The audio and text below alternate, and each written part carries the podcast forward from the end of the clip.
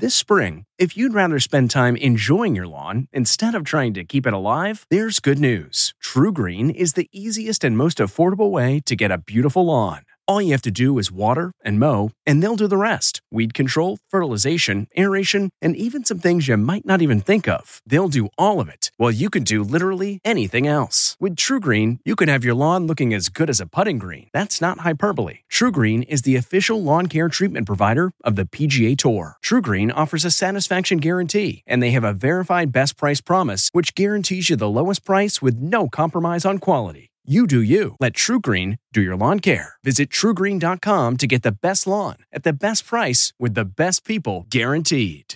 Achieving a gorgeous grin from home isn't a total mystery with Byte Clear aligners. Just don't be surprised if all of your sleuthing friends start asking, What's your secret? Begin by ordering your at home impression kit today for only $14.95. Byte Clear aligners are doctor directed and delivered to your door.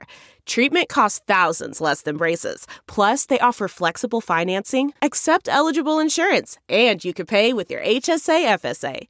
Get 80% off your impression kit when you use code WONDERY at Byte.com. That's B-Y-T-E dot com. Start your confidence journey today with Byte. Face the Nation is off this week, but we'll return next week with the latest in national politics.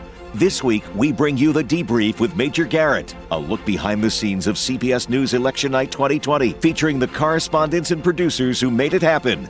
And now, here's CBS News Chief Washington Correspondent, Major Garrett. I don't need to tell you that election night turned into election week.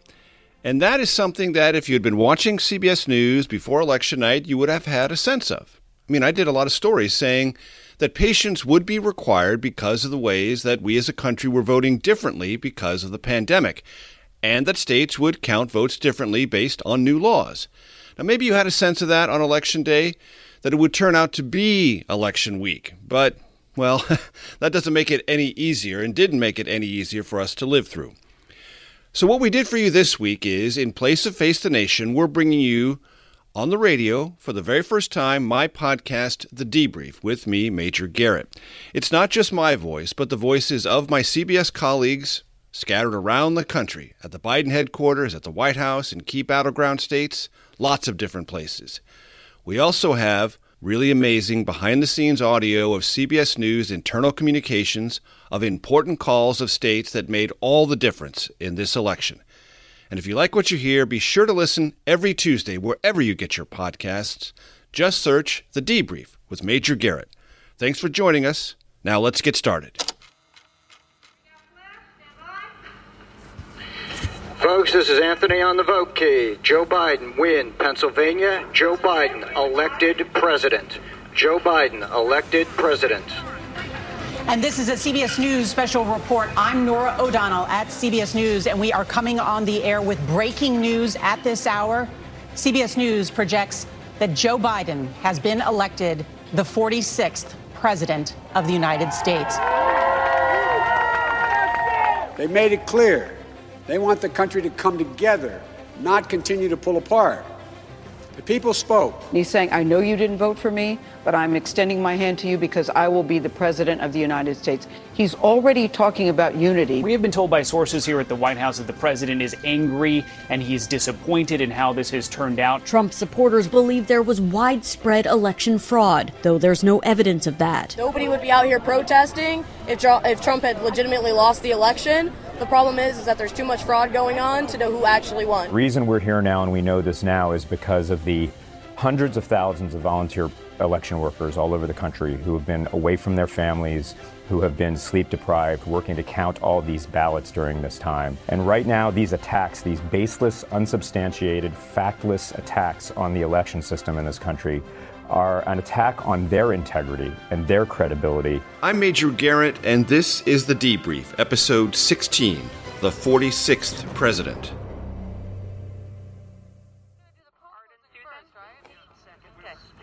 Stand by. We are going to come to Garrett before me, before Salvanto. We want to bring you for the first time behind the scenes sounds of CBS News election night coverage. You will hear familiar voices and those of directors or producers who are not household names but are irreplaceable. But first, Some context. This was an election like no other. The grip of coronavirus could be felt and seen everywhere.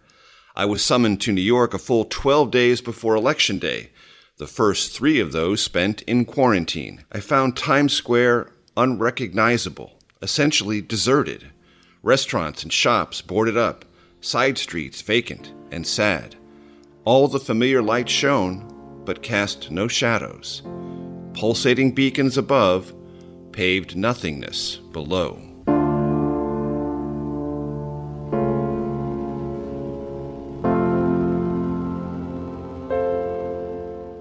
We began rehearsals a full week before Election Day, doing so wearing masks the entire time. We were tested for the virus daily no test, no entry. Social distancing was mandatory. Dozens of people did their jobs in proximity to one another for the first time in months. The camaraderie energized all of us, despite the risks, despite the edgy sense of gloom. My producer, Arden Farhi, and I discussed this most extraordinary presidential race the Sunday before Election Day. Do you think Trump can win? Trump can win. Most incumbents do. The difference is this is a president who is seeking a second term in the midst of a pandemic. It is a top issue. Even Trump supporters are somewhat hesitant to say he has done as well as he has said he has done with the pandemic.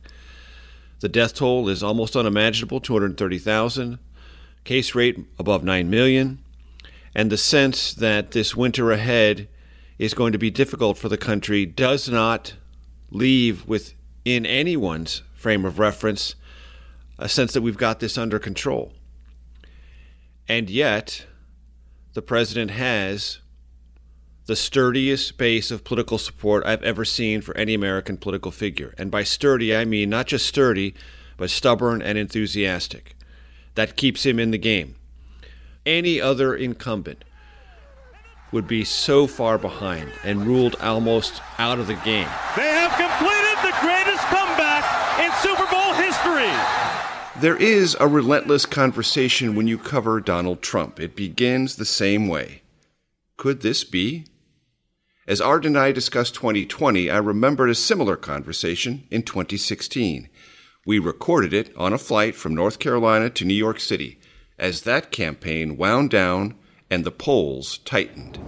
Everyone detects this tightening. Here's the great unknown as to how significant this tightening is because things tightened a little bit for John McCain, it was irrelevant. Things tightened a little bit for Mitt Romney, in the end, it was irrelevant. Here's why it might be relevant in a Trump context. They're modeling and, it, and I want to stress, it's only their modeling. They're the only ones who draw up the map this way and run the mathematics this way. It's, it's also a narrative they want out there, sure. too. Though. Yes, absolutely. Absolutely. But they believe it. And look, if they're right, and they're the only ones who were right, political scientists and historians are going to spend the next 20 years trying to figure out how they were right and everyone else was wrong. So let's give them their due for a second. Politically, in terms of raw power and emotional reach, the essential question was always this just how big and motivated was Trump's base? Will they show up? Well, in both elections, the answer surprised the so called experts. President elect Donald Trump kicked off his thank you tour in Ohio last night, emphasizing his victory over Hillary Clinton and mocking what he called the dishonest press for underestimating his chances. On election day, I took a nap in the afternoon, knowing it would be a long night. We had no idea how many long nights were ahead. Uh, you ready? I'm ready. Let's do Let's it. go. Game time. Let's go. Election day for all of us on the CBS politics team began to come into focus with a late afternoon briefing on initial exit poll data. Director of Elections and Surveys, Anthony Salvanto. State after state, Trump is winning election day vote. The question is, are there enough? That's your story. CBS had reported this was possible and that a pro Trump surge on election day could propel him to victory or a close loss. Norah O'Donnell, managing editor of the CBS Evening News, anchored our coverage. Hey, Norah, it's Renee. Can you hear me okay? Have a great show, Norah. i'm going to do everything you guys do. and stand by her mic. And go eight. Open a mic. Reveal everything. Cue her. 2020, America decides. We are watching it all unfold here at CBS News election headquarters. Exit polls was one of my beats on what became election week. Producer Andy Wolf, coordinating the data, gave me a roadmap. How is the coronavirus being handled? Right. It's about even versus well and badly. Uh, and maybe, you know, a way to get into it is this race has kind of always been about coronavirus, mm-hmm, one sure. way or another. Yeah. That could be your preamble. Oh, yeah, yeah. Right? Yeah. Okay. Right. Cool. And exit polls tell two of the stories of Election Day. The first story of Election Day is who won. The second story of Election Day is why. Election polls tell us why. And we'll get some early reads on that very, very soon. As always, Arden Farhi, my producer, was helping me every step of the way. No, number one, four boards, national. More important issue for Biden voters. Contain coronavirus, 79. For the Trump campaign, Florida was the North Star, the victory they believed was certain and indicative of what would unfold in other close states. A big win there, they were certain, would mean narrow wins elsewhere. As election night unfolded, Florida was coming across for Team Trump. So it's five minutes to nine, and we don't have results from Florida, but it's looking like Trump is going to carry Florida and its 29 electoral votes. CBS deployed reporters all over the country. Nicole Sganga at the White House. The sidewalk here, there are just dozens of cameras, over a hundred cameras out here. I've never seen anything like it. Just have to imagine what it's like inside there in the residence. We know the president is inside. We know that his supporters are in the East Room and that they are having a celebration of sorts right now, a victory party, perhaps, though we don't know the election results that they are eating sliders, but we only know that because we are texting with people inside the room. Blocks away, Christina Ruffini monitored street protests. We're following a group of protesters who are walking towards the White House and what we call Black Lives Matter Plaza here, chanting Black Lives Matter and the ever popular F, edited for this podcast, the police. Washington, D.C., like many American cities, became a sort of plywood maze of boarded up businesses. Apprehension of the result and reaction was seemingly everywhere. So far, it's been pretty calm here in Washington. We've had one or two arrests. We're hoping, as the night progresses, the calm will stay. Everybody just keeps stopping by our satellite truck to look at the returns and asking us what's going to happen. And I got to tell them, we don't know. Chris Van Cleave traveled to North Carolina. Democrats won its 15 electoral votes in 2008, but lost them in 2012 and 2016. Nevertheless, hopes ran high. The votes are still being counted. It is very close here. Uh, and, you know, it's, it's a strange election night because normally you'd be at an election night party where there would be voters, supporters, celebration, heartbreak, now it's uh, open air, it's chilly, it's a bunch of media, and the occasional Democrat comes out and speaks in front of the uh, North Carolina Democratic Party headquarters.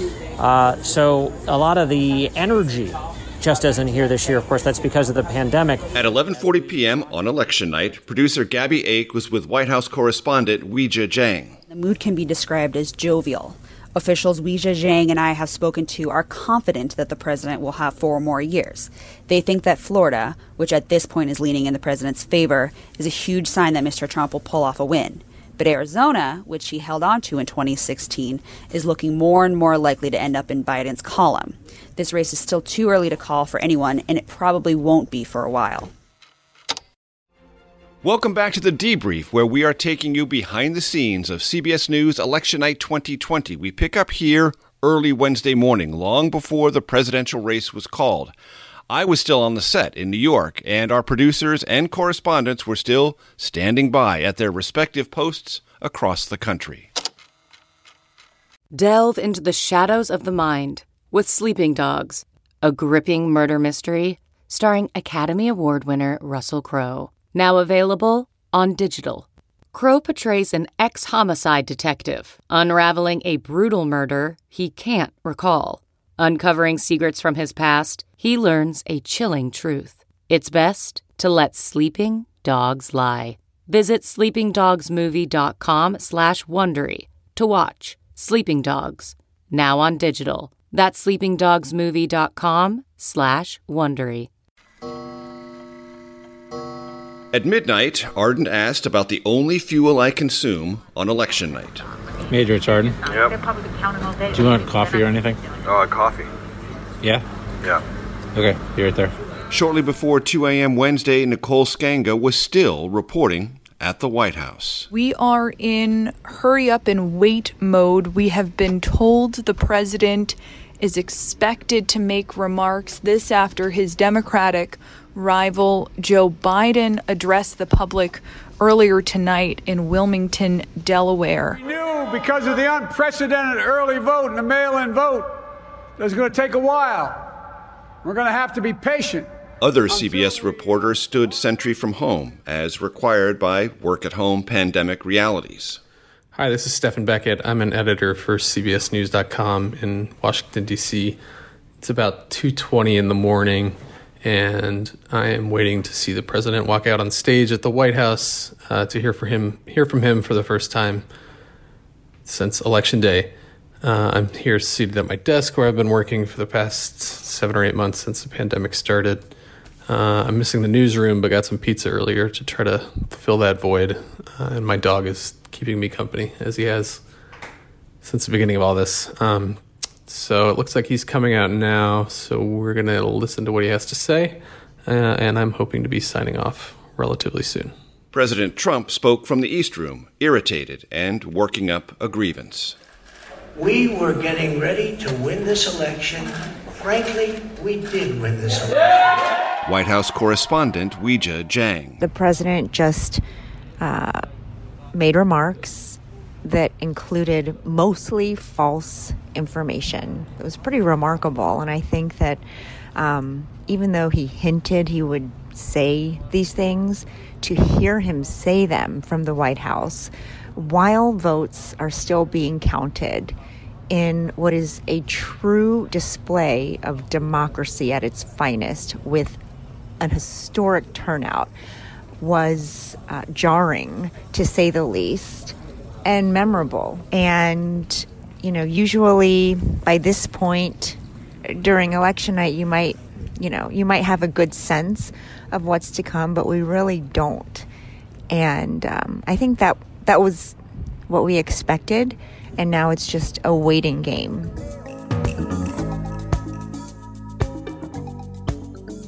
At 3 a.m., CBS switched to overnight coverage mode. Norah O'Donnell and Gayle King took a well deserved break. Some CBS stations will be leaving us for local returns. We'll be right back. Vanity's up. Standby camera three. In three, two, one. Add Mike. There's all Tony. Cue. I stuck around. Come on. Was I really going anywhere? So it's 3:10 a.m. Yep. And what do we know? What we know is that votes that have been legally cast have yet to be counted. And in America, legally cast ballots must be counted. Everyone agrees with that. You know how I know that? Because the Trump campaign has filed a lot of lawsuits saying every vote should be legally cast and counted and counted once. How you feeling? Energized. Really? It's an important moment. It's history. Uh, it's history of this country. Uh, how, how long do you think this is going to go before we have a winner? I, I, I think when when we started this podcast in July, one election official said it could be days, it might even be a week. I think it will certainly be days, two or three days. I don't think we'll have a clear, clear, absolute resolution until Friday. Okay, I was off by one day, but I was damn close. Now, back to the unfolding drama. Hello, this is Jericka Duncan coming to you from Philadelphia. It is 3:41 in the morning.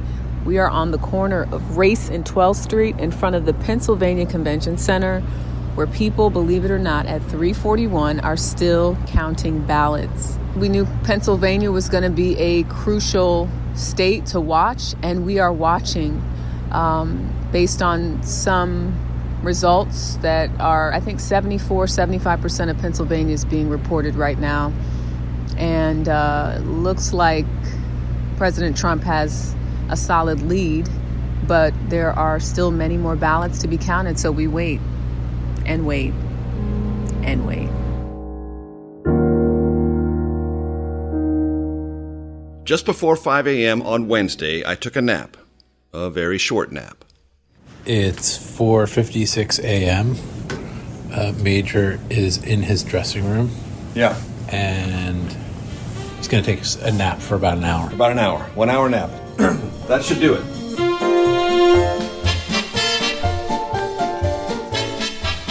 Arden ran back to the hotel, a block away, to brush his teeth and grab new contacts for me. What did you just say?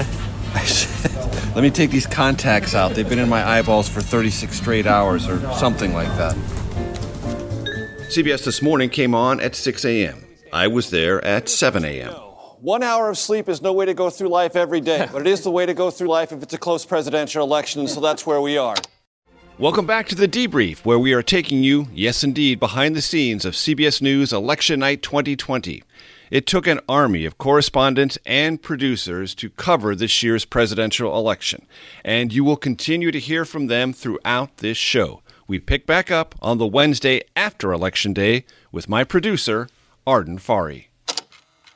Wednesday seemed to unspool slowly, as if time were suspended, as votes were tabulated. It's 2:30 p.m. on Wednesday. Just got a call that Biden is about to speak. Don't know what he's going to say, but we're heading back to the studio. And election 2020 continues.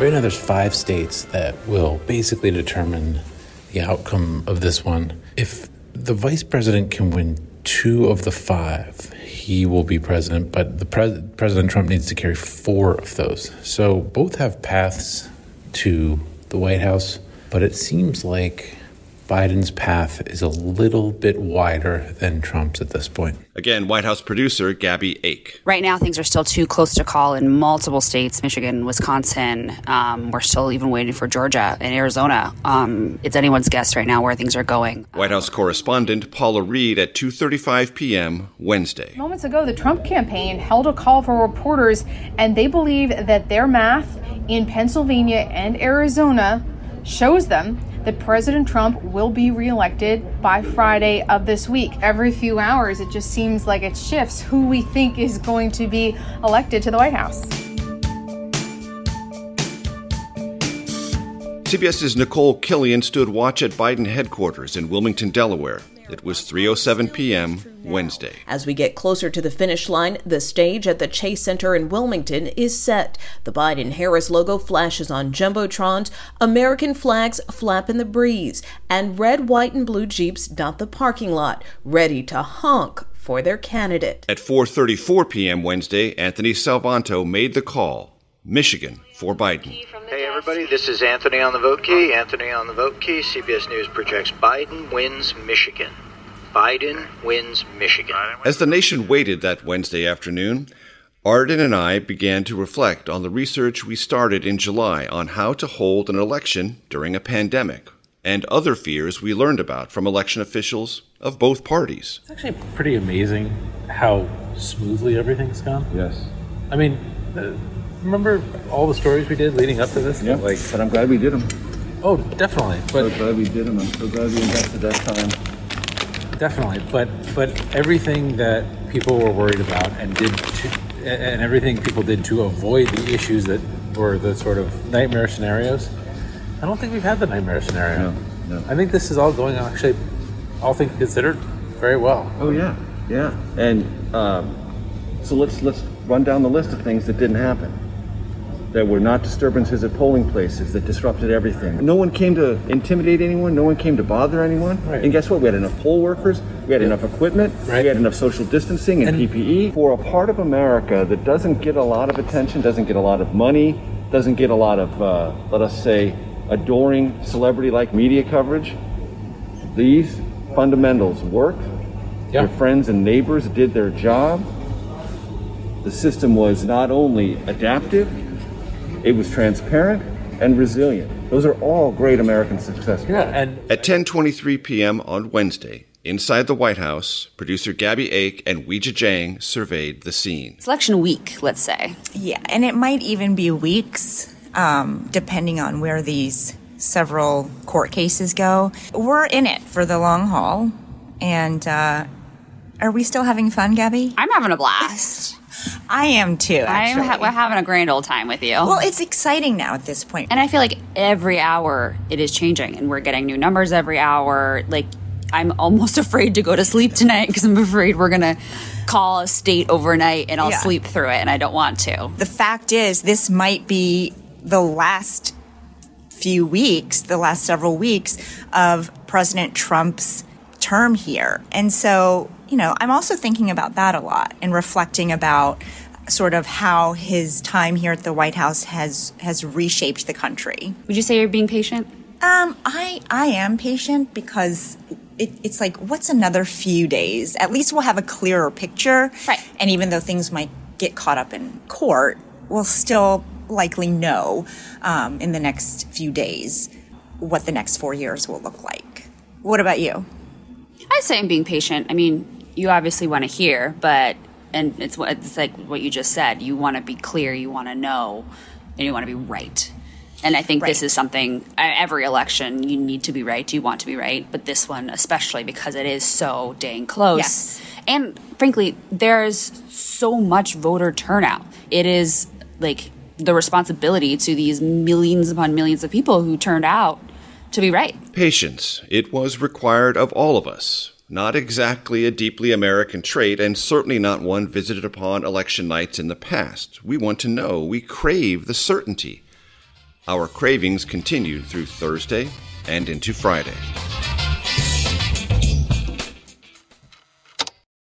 Welcome back to the debrief, where we are taking you once again behind the scenes of CBS News Election Night 2020.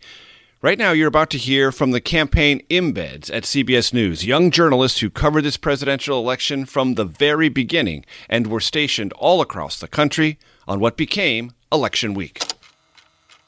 Alex Tin covered Arizona and Nevada for CBS. There have also been protests outside the Maricopa County ballot office, and they've been erecting fencing, and conspiracy theorists have shown up there, and people have been getting into fights. You know, I know Jamie Yuccas and her team there has been on the ground watching it happen unfold right in front of their live shot location. CBS correspondent Jamie Yuccas. You had this large group of Trump supporters who were trying to get inside the elections department. They were demanding it, um, armed.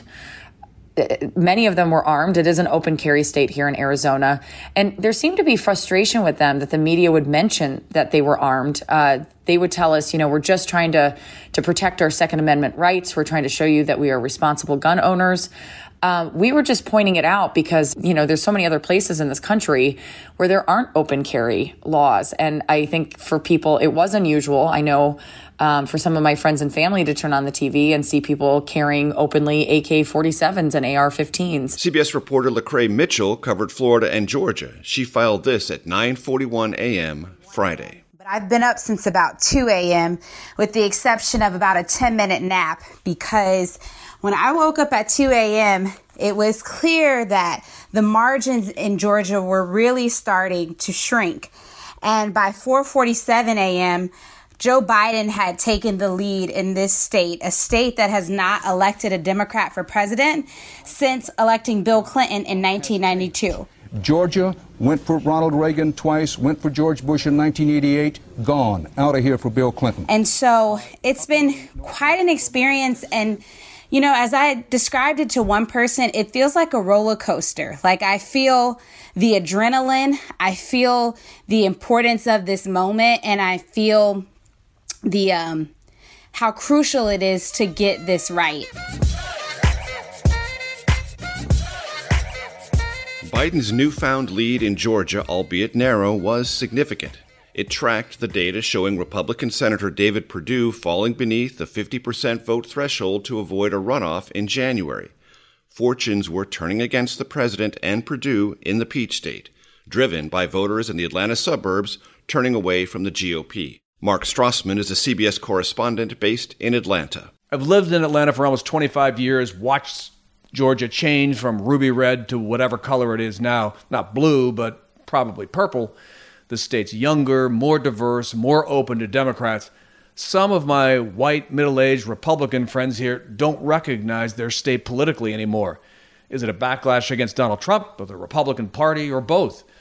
We'll find out more in January when there's a runoff for both the state's U.S. Senate seats with control of the Senate itself on the line. CBS News special report. So, where do we stand in the presidential contest? Still no declared winner, and the ballot counting continues. There are Saturday morning dawned, and CBS awaited reports from election officials in Pennsylvania. It's 11:23 a.m. on Saturday. We are awaiting a report from Allegheny County. That's the Pittsburgh area. All of us gathered on the New York set. It was silent, electric, full of unspoken anticipation, anxiety, the sense that history was moving beneath you, about to propel you and the nation in a new direction.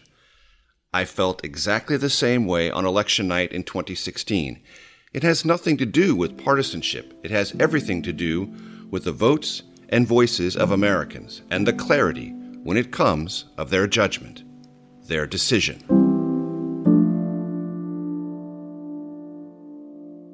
Finally, at 11:25 a.m. Eastern Standard Time on Saturday, November 7th. Folks, this is Anthony on the vote key. Joe Biden win Pennsylvania. Joe Biden elected president. Joe Biden elected president. And this is a CBS News special report. I'm Norah O'Donnell. We stayed on the air for two hours, then did two more hours of coverage in prime time Saturday night. Reporter Bo Erickson covered the Biden campaign for CBS from the beginning. The call that Joe Biden won the election came like many of the 562 days on the campaign trail with him, working alone in a Hilton hotel. CBS was well prepared to get our stories online, so I went outside to see the area flooded with thousands of Biden supporters. It looked like Delaware just won the Super Bowl. One of the supporters told me, no, the country just won the Super Bowl. So, how does it feel to cover a winning campaign? Tiring and an honor.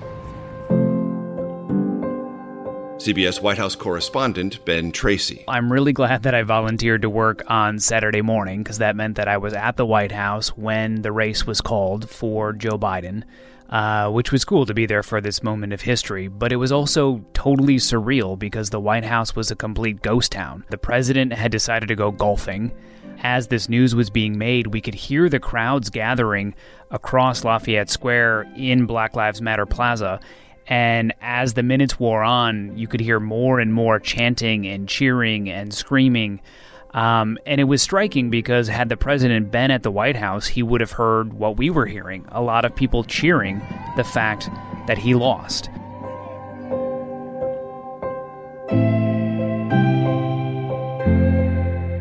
The election had slipped away from the president, and the country was turning away. When news organizations declared Biden the winner, Trump was at his golf course in Virginia, metaphorically in the deep rough without a lot of options. Good evening. Before Biden addressed the nation Saturday night, California Senator Kamala Harris, the first woman ever elected Vice President of the United States, spoke to her history and ours.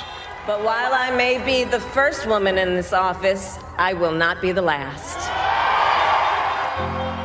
Well, I'll have the honor of serving with the fantastic vice president who you just heard from, Kamala Harris. Who makes history as the first woman, first black woman, the first woman from South Asian descent, the first daughter of an immigrant ever elected in this country. Don't tell me it's not possible in the United States. Trump will challenge his defeat in court. Many cases have already been dismissed. The overwhelming sense among the president's inner circle is this maneuvering will only delay the inevitable. It will also stroke the president's ego and sow division, extending an all too familiar cause and effect of the Trump presidency. Trump is the only major party nominee to lose the popular vote twice.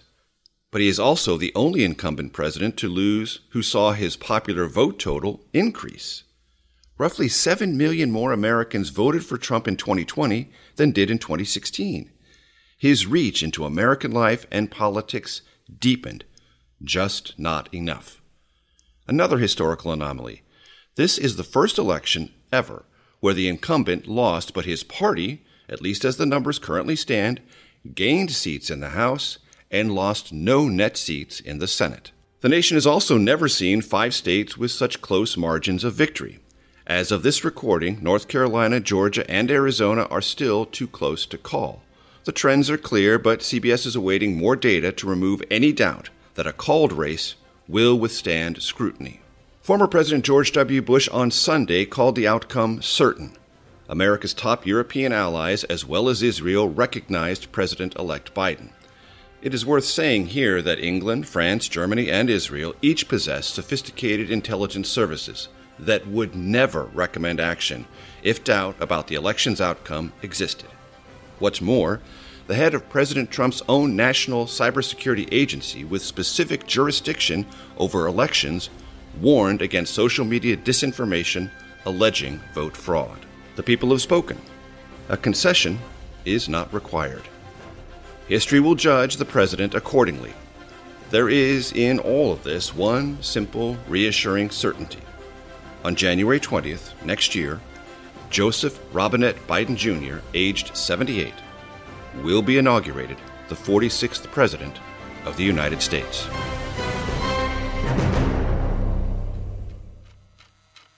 If you are just joining us, Face the Nation is off this week, and I'm Major Garrett, and you are listening to a special edition of my show, The Debrief. After the break, we will continue our coverage of Election 2020 with the CBS News election law expert and contributor, David Becker. CarMax is putting peace of mind back in car shopping by putting you in the driver's seat to find a ride that's right for you. Because at CarMax, we believe you shouldn't just settle for a car, you should love your car. That's why every car we sell is CarMax certified quality so you can be sure with upfront pricing that's the same for every customer. So don't settle. Find love at first drive and start shopping now at CarMax.com. CarMax, the way car buying should be. Welcome back to the debrief, where we are giving you exclusive behind the scenes access to CBS News Election Night 2020 coverage. Now, we turn to a voice you may recognize from the top of the show. CBS News election law expert and contributor David Becker. So let's break this down. Have you seen a single assertion in court that has what you would regard as a modicum of legal validity? Uh, the answer is no. I haven't seen anything in any of the multiple lawsuits that have been brought that would come close to stating a claim that uh, that the any any ballots were cast invalidly at this point in time. And in fact, the courts agree the Trump campaign is uh, is batting a perfect 0 for 12 so far. Um, I expect that rate is going to continue as more courts weigh in very shortly. But not only are there no supportable claims that there were improprieties that were significant at all in this election, it's really clear that this election was perhaps one of the best run in American history. In spite of the huge turnout, in spite of the threat of foreign interference, and in spite of the pandemic, and in spite of the lack of resources, what we saw is a, an historic amount of American voters turn out using a variety of methods of voting in the most transparently um, supervised process we've ever seen. And if you saw a legitimate Trump proffered claim, would you say so? Oh, yeah, absolutely. And there are claims at times of improprieties that might be um, insufficient to overturn the outcome, for instance, that we would have to address. I mean, we're constantly trying to improve our election system, and if there are claims that need to be addressed, we should address them. But um, I haven't seen even the most modest supportable claim yet in this uh, in this set of litigation. How about this? Well, there's lots more mail in ballots. There must be fraud there. Well, you know, it's interesting. The prior to 2020, the election that had the most mail-in voting was 2016. About one in four ballots nationwide was cast by mail, and I don't recall, even though that was the high watermark for mail voting, I don't recall the Trump campaign complaining about that then. Um, and of course, in 2016, we weren't also dealing with the pandemic that required a lot of voters to think twice before going out in public and standing around other citizens. So this is something we've been doing for a long time. Every state has some form of mail voting. We've been doing mail voting since the Civil War. In 2000, you had butterfly ballots, which left ambiguity in terms of voter intent. And you had laws or procedures that were by no stretch of the imagination modern or specific to resolve any d- dispute or question of voter intent. And so there was a pursuit of trying to figure out what voter intent was on these various ballots. We are not trying to define or delineate voter intent. In every case that I'm aware of, we know what the voter intent was, and we've counted it. I, I think that's exactly right. I mean, there's so many differences between 2000 and 2020. We had one state that decided the presidency.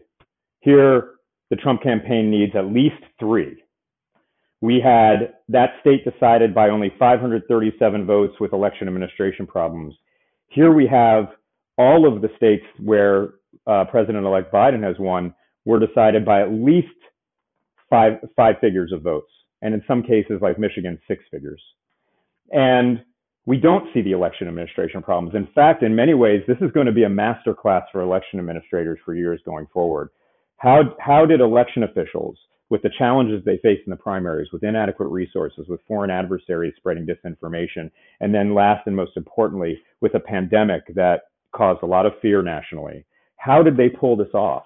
How did we somehow get to the point where about 160 million Americans were able to cast a, a valid legal ballot in this election, breaking all records we've ever had? It's a tremendous testament to their fortitude and resilience. And um, it, it's totally different than Florida. And David, when Trump supporters say, but he had a lead on election night. I, you know, I the, the analogy I always use is um, if if that mattered, we would have given the Atlanta Falcons the Lombardi Trophy in Super Bowl 51 at halftime. I mean, a a lead at election night. We had not counted all the ballots. We had not counted all the points. There was still plenty of time. What we're seeing now, and fortunately, we did a really good job, Republican and Democratic election officials, of educating the electorate about this that it was going to take some time to count all of these votes. 160 million ballots don't get counted in one minute. It takes some time, and we all know that. Some states can count faster than others given the rules, but we were counting every valid ballot that had come in by the deadline. For instance, in Pennsylvania, even though there's some uh, legal dispute over a small number of remaining ballots that might have arrived after Election Day, all of the ballots that have been reported so far were received on Election Day or before. So it just takes some time to count all the ballots. I know they'd like to stop the counting. There were places where, quite honestly, uh, Vice President Biden was ahead on election night, and Donald Trump overtook him as more elections, more ballots were um, were counted. I think uh, I think North Carolina might have fit that description, and other places. You can't have it both ways. You have to just let the process work out. Both campaigns knew the rules going into this election. They knew what the rules were in every single state. They knew what ballots were going to be valid in every single state. They knew when they were going to be counted in every single state. We had told everyone that Pennsylvania, Michigan, and Wisconsin were probably going to take a little bit longer than states like Ohio and Florida because of the rules, and that certainly turned out to be true. But they can't claim they didn't know the rules of the game, and they certainly shouldn't be claiming to change the rules now that they know they lost. And in Georgia, they're going above and beyond what the state law requires. That's exactly right. They had to do a they had to do an audit this year of some sort. It could have been a fairly easy audit. What they instead decided to do was a um, a risk limiting audit of the presidential race. And given a risk limiting audit is the kind of audit that confirms the result to a certain what they call risk limit to a certain probability. And given the margin of victory, it might require fewer ballots to review or more ballots to review. As the margin gets closer, you need to look at more and more ballots. Now you get to a point where you have to look at so many ballots, as in the case of the Georgia presidential race, where you might as well just look at all of them. And so that's what they're doing right now. They're looking at every single ballot, doing a hand recount, looking at the human readable text of every single ballot, and confirming what the count is. The count will change a little bit, to be honest. It, it, there's always a little bit of variation of a few ballots here or there, but it's almost impossible to imagine the outcome would change. We've never had a recount overturn a statewide margin of even more than 1,400 votes, let alone 14,000. And it's worth reminding our listeners that the administrator of the election in Georgia is a Republican named Brad Raffensperger. That's right. The governor is a former Secretary of State. The Secretary of State is a Republican. They're both Republicans. The legislature is Republican, the legislature that set up the rules for all of this. Um, so, and and and the counties all have bipartisan boards. There are there are bipart there are members of both parties involved in the election administration throughout the state. So this is being overseen in a way that's incredibly bipartisan, incredibly transparent. If you are just joining us, Face the Nation is off this week. I'm Major Garrett, and you are listening to a special edition of my show, The Debrief. After the break, we will chat with CBS News Radio White House correspondent Stephen Portnoy about what it's like covering a presidential election on the radio. Then and now. CBS News Special Report. Here's correspondent Stephen Portnoy. With new vote totals in from Pennsylvania, CBS News projects Joseph Robinette Biden Jr. wins that state and has been elected the 46th President of the United States. That is the voice of CBS News Radio White House correspondent Stephen Portnoy, who I'm happy to say joins me now on this special edition of my show, The Debrief. Stephen, thanks for joining us. Thank you, Major. It's great to be with you. So, in that moment, when you are giving voice to history, what's going through your mind? Honestly, I, I, I, sort of see myself as the keeper of uh, an eternal flame. Um, you know, and I said it on the air on, on election night. You know, this was actually our 24th presentation of presidential election returns on the CBS radio network, something that we started back in 1928 when a man named Ted Husing, who would go on to become a very famous sportscaster, he was on the air from 8 o'clock until 6 o'clock the next morning from the city room of the New York World newspaper, which provided the returns to CBS. This is, of course, before the founding of CBS News, before we ever had a decision desk. Husing's coverage aired on 26 radio stations, and CBS received 12,000 congratulatory telegrams in response. These days, we, we get we get tweets. We get tweets, and it's worth pausing for just a second, Stephen, to say at that era, radio was absolutely revolutionary. It was a mass communication tool unlike any the country had ever experienced before. It was the high tech innovation of its day. And uh, at that point, by 1928, uh, radio had been around for about eight years. In fact, you know, this year we celebrate the 100th anniversary of radio broadcasting. And it so happens that the very first radio broadcast, uh, commercially licensed by the federal government, was a broadcast of election returns. It was November 2nd, 1920, on KDKA in Pittsburgh. Eh, that was where uh, uh listeners heard the election of, of James M. Cox versus Warren G. Harding. And eh, there's a 1944 recreation of that moment that aims to capture what it sounded like. Oh, just a minute. A bulletin has just come in. I'll, I'll read it to you.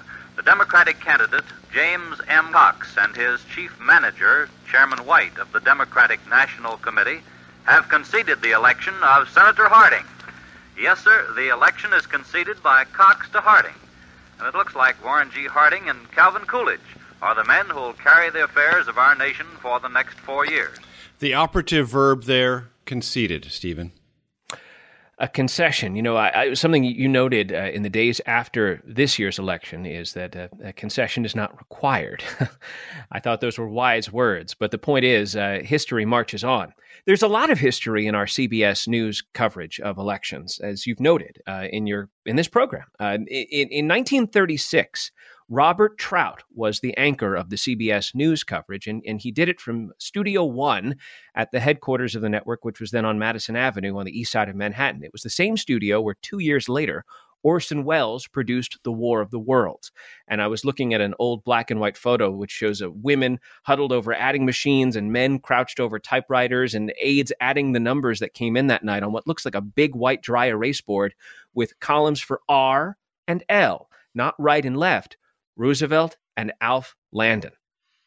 And what I find beautifully symmetrical about all this, Stephen, is that that revolutionary technology of yore is through this show being reimagined and vivified for an entirely new audience and an entirely new generation that neither they expected nor those who are doing it, myself included, expected even 10 years ago.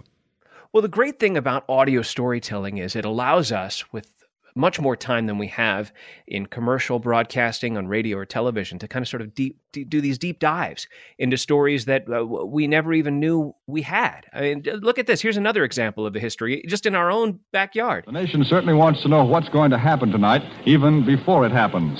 And for days past, Americans have been eagerly scanning the polls, which attempted to tell, perhaps in some way, what was going to happen, or at least to indicate some of the trends. In 1940, the Roosevelt Willkie election, coverage on CBS moved from Madison Avenue to a, a studio just around the corner, uh, which CBS built for uh, additional radio studios.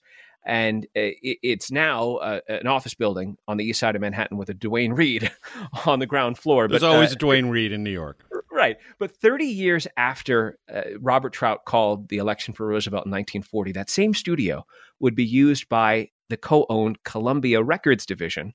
And that's where the final tracks of Bridge Over Troubled Waters were recorded by Simon and Garfunkel in 1969.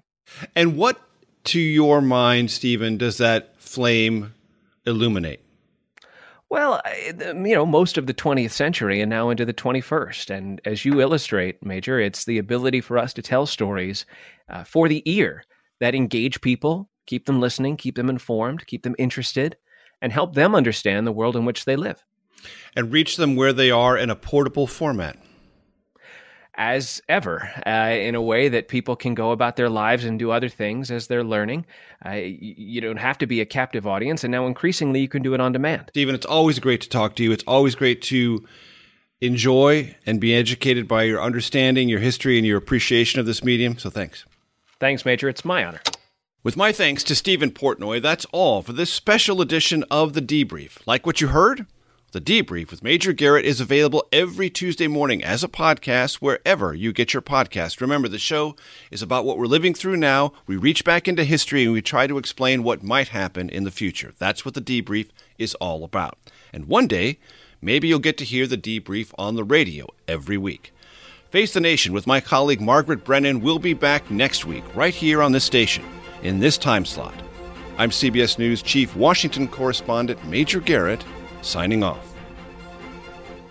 If you like Face the Nation with Margaret Brennan, you can listen early and ad-free right now by joining Wondery Plus in the Wondery app or on Apple Podcasts. Prime members can listen ad-free on Amazon Music. Before you go, tell us about yourself by filling out a short survey at wondery.com/survey. Support for this podcast and the following message come from Corient. Corient provides wealth management services centered around you. They focus on exceeding your expectations and simplifying your life. Corient has been helping high achievers just like you enjoy their lives more fully, preserve their wealth, and provide for the people, causes, and communities they care about. As one of the largest integrated fee only registered investment advisors in the U.S., Corient has deeply experienced teams in 23 strategic locations. Corient has extensive knowledge spanning the full spectrum of planning, investing, lending, and money management disciplines. Leverage Corient's exclusive network of experts to craft custom solutions designed to help you reach your financial goals, no matter how complex they may be. Real wealth requires real solutions. For more information, connect with a wealth advisor today at corient.com. That's C O R I E N T.com. Corient.com. Are you ready for an all new season of Survivor? You better be because Survivor 46 is here and it's 90 minutes of twists and turns you don't want to miss. Better yet, after each episode, there's a brand new episode of On Fire, the only official Survivor podcast. Each week, we go behind the scenes of the episode's biggest moments, taking you into the how and the why things happened. And this season, we're very lucky to be joined by an expert, the winner of Survivor 45, Dee Valladares. What is up? I'm thrilled to be joining this team and to be giving you my take on how and the why players made the moves they did, what it takes to outwit, outplay, and outlast, and to ask Jeff some questions because even after 26 days out there, there is still a lot for me to uncover. Bring it, D. Listen to On Fire, the official Survivor podcast, wherever you get your podcasts.